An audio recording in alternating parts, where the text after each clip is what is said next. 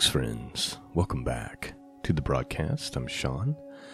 Today, uh, we're doing something a little different, kind of straying from our standard Bible study stuff. Um, well, we'll still be studying Bible passages, but uh, we're not going to be looking at our study in the Acts of the Apostles this week. Uh, today, what I want to do is I want us to be thinking, examining ourselves, and thinking about humility uh, as we approach Passover and as we approach Resurrection Sunday. And uh, with the most humble act in the history of, uh, of humanity in mind, and that is Jesus, being found and fashioned as a man, humbled himself and became obedient unto death, even the death of the cross. And so that's kind of what I've been thinking about this week is just humility. Humility. The Proverbs say humility is the fear of the Lord, and its wages are riches, honor, and life. And I've made the comment before, you know, pride is like bad breath. You don't know you have it, but everyone around you knows. And it's pride and arrogance, and I'm probably going to do a, a podcast soon, uh, just talking about this study that I found, but I'm not going to get into it today. But it talks about how basically the ignorant are so you know there's this there's this trend in culture. I'll just read you the headline of the of the study, but there's this trend in culture where people are completely and utterly ignorant. Um, but then, but they're prideful about their ignorance. Like, and it's, and the question is like, where does this confidence in their ignorance come from? Uh, the title of the article is "What's Behind the Confidence of the Incompetent," and uh, maybe that's something I'll cover soon in a uh, broadcast, but humility. So that's kind of what I want to think about. That's what I want us to do this morning is just kind of examine ourselves, clothe ourselves with humility uh, as we think about the meaning of this week and uh, what our Savior did for us on the cross. So we're going to read two uh, chapters today. We're going to read Philippians chapter 2 and Galatians chapter 6, which really drive this theme home. And so, my prayer this morning is that uh, these words would pierce your hearts and bring you to a state of humility if you're not already, and bring you into a closer relationship with God. And maybe this will inspire us all to get on our faces before the Lord in thanksgiving and in humility. So that is my hope for us this morning. Let's take a look. Let's start with Philippians chapter 2, and then we'll read Galatians chapter 6 here. So let's begin. Galatians, or I'm sorry, Philippians chapter 2. If there be, therefore, any consolation in Christ, if any comfort of love, if any fellowship of the Spirit, if any bowels and mercies, fulfill ye my joy, that ye be like minded, having the same love, being of one accord and of one mind. Let nothing be done through strife or vainglory, but in lowliness of mind let each esteem other better than themselves. Look not every man on his own things, but every man also on the things of others. Let this mind be in you, which was also in Christ Jesus, who being in the form of God, thought it not robbery to be equal with God, but made himself of no reputation, and took upon him the form of a servant, and was made in the likeness of men. Being found and fashioned as a man, he humbled himself and became obedient unto death, even the death of the cross. Wherefore God hath also highly exalted him and given him a name which is above every name, that at the name of Jesus every knee should bow, of things in heaven, of things in earth, and of things under the earth, and that every tongue should confess that Jesus Christ is Lord to the glory of God the Father. Wherefore, my beloved, as you have always obeyed, not as in my presence only, but now much more in my absence, work out your own salvation with fear and trembling. For it is God which worketh in you both to will and to do of his good pleasure. Do all things without murmurings and disputings, that you may be blameless and harmless the sons of God without rebuke, in the midst of a crooked and perverse nation, among whom you shine as lights in the world, holding forth the word of life, that I may rejoice in the day of Christ, that I have not run in vain, neither labored in vain. Yea, if I be offered upon a sacrifice and service of your faith, I joy and rejoice with you all. For the same cause also do you joy and rejoice with me, but I trust in the Lord Jesus to send Timotheus shortly unto you, that I may be of good comfort when I know your state. For I have no man like minded who will naturally care for your state, for all seek their own, not the things which are Jesus Christ. But ye know the proof of him, that, as a son with the Father, he hath served with me in the gospel.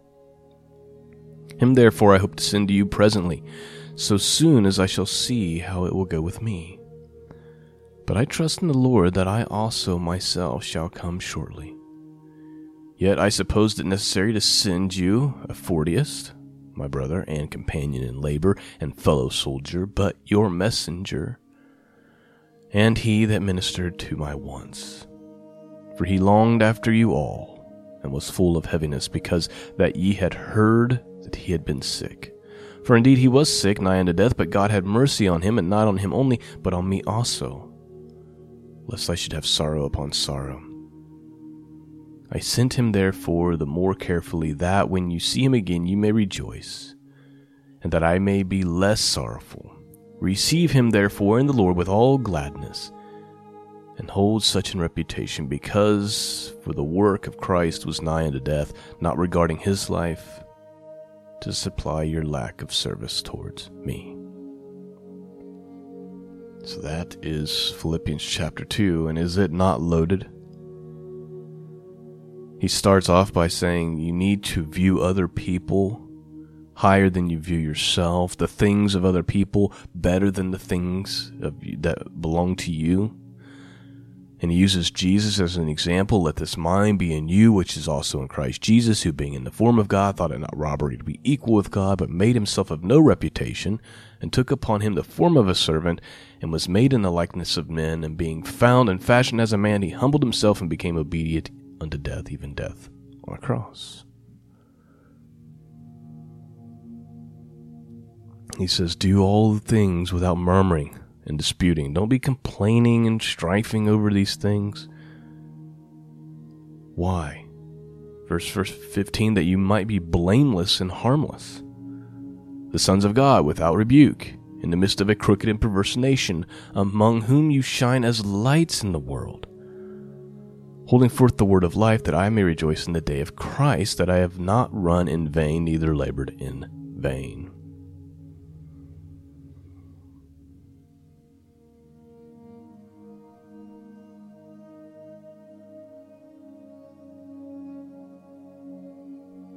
It's about humility.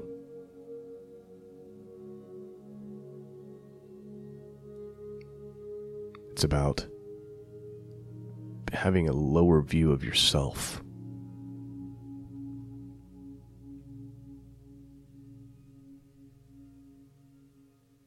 Be like minded as Christ, he's saying. Furthermore, he says, work out your own salvation with fear and trembling. I don't feel like Christians do that today. Work out your salvation with fear and trembling.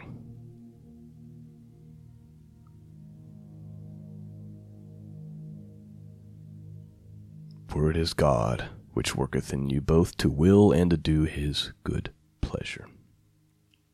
Let's move on to Galatians 6, which is also just loaded. It's only 18 verses. So open up your hearts. Let these things speak to us. Verse 1 Brethren, if a man be overtaken in fault, Ye which are spiritual, restore such a one in the spirit of meekness, considering thyself, lest thou also be tempted. So, right out of the gate, the first verse is basically saying if if you have a friend, a brother, someone you know, they, they've fallen, help them. Like if you're more spiritually sound and more, and you're stronger in the Lord than they are, like lift them up and help them, and do it with meekness, humility. And don't forget to look in the mirror, considering yourself, lest you also be tempted. Like, don't start getting all high and mighty over your fellow brother who's, who's fallen, who's failed, lest you yourself fall. Verse 2 Bear you one another's burdens and so fulfill the law of Christ. Well, how's that fulfilling the law of Christ? Well, what are the great commandments, right? That all the other commandments hang upon. Love your love God and love your neighbor as yourself, right? Verse 3 For if man think himself to be something, again, we're talking about being prideful. For if a man think himself to be something when he is nothing, he deceiveth himself. Mm. If a man think himself to be something when he is nothing, he deceives himself. Man, there's a lot of people deceiving themselves. They just think they're so wise, so special.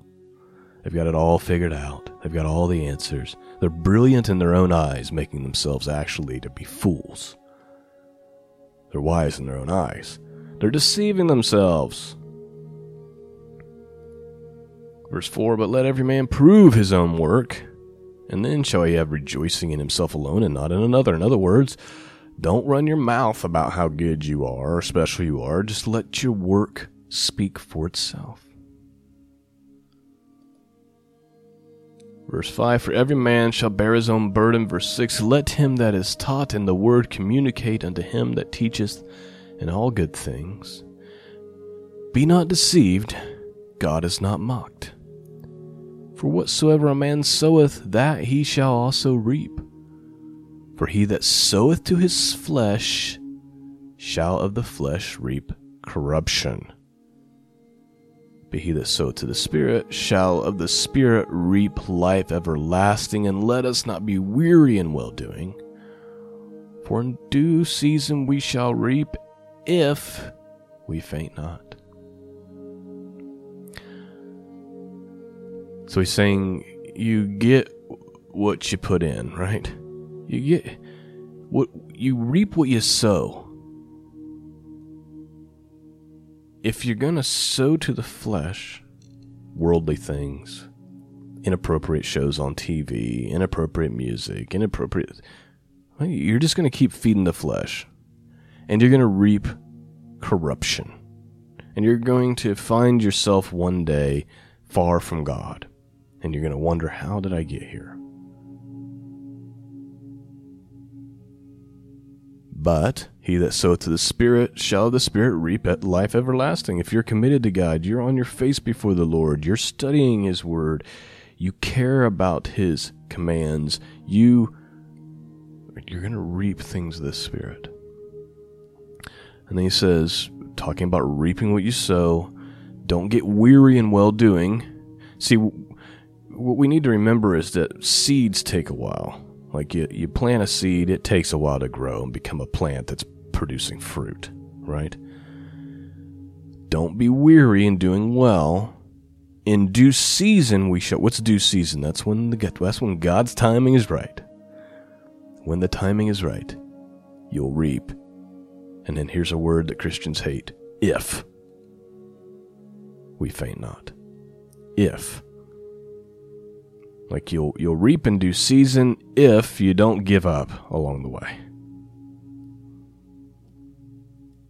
Verse 10 As we have therefore opportunity, let us do good unto all men, especially unto them who are of the household of the faith. In other words, be good to people, but you, you better be really good to those who are the children of God, the people who are your brothers and sisters in the faith. You see how large a letter I have written unto you, you are with my own hand. As many as I desire to make a fair show of the flesh, they constrain you to be circumcised, only lest they should suffer persecution for the cross of Christ. He's dealing with people who think they need to be crucified, or they need to be circumcised in order to, in, in order to be saved. He's he's dealing with that. He says, For neither they themselves who are circumcised keep the law, but desire to have you circumcised that they may glory in your flesh.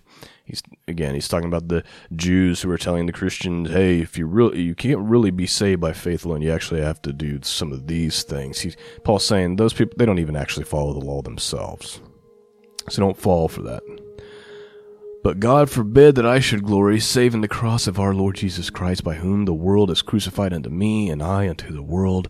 For in Christ Jesus neither circumcision availeth anything, nor uncircumcision but a new creature. And as many walk according to this rule, peace be upon them and mercy and upon the Israel of God. From henceforth let no man trouble me, for I bear in my body the marks of the Lord Jesus. He's talking about all the beatings he's taken. Last verse, brethren, the grace of our Lord Jesus Christ be with you, be with your spirit.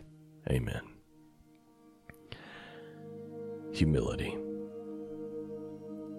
love for others, seeing others better than ourselves, not thinking we're something special when we're actually nothing, deceiving ourselves.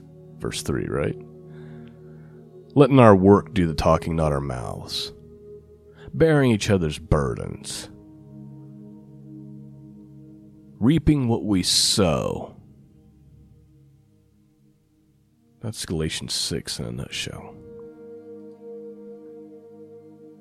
Philippians, doing our, doing our work without murmuring or complaining.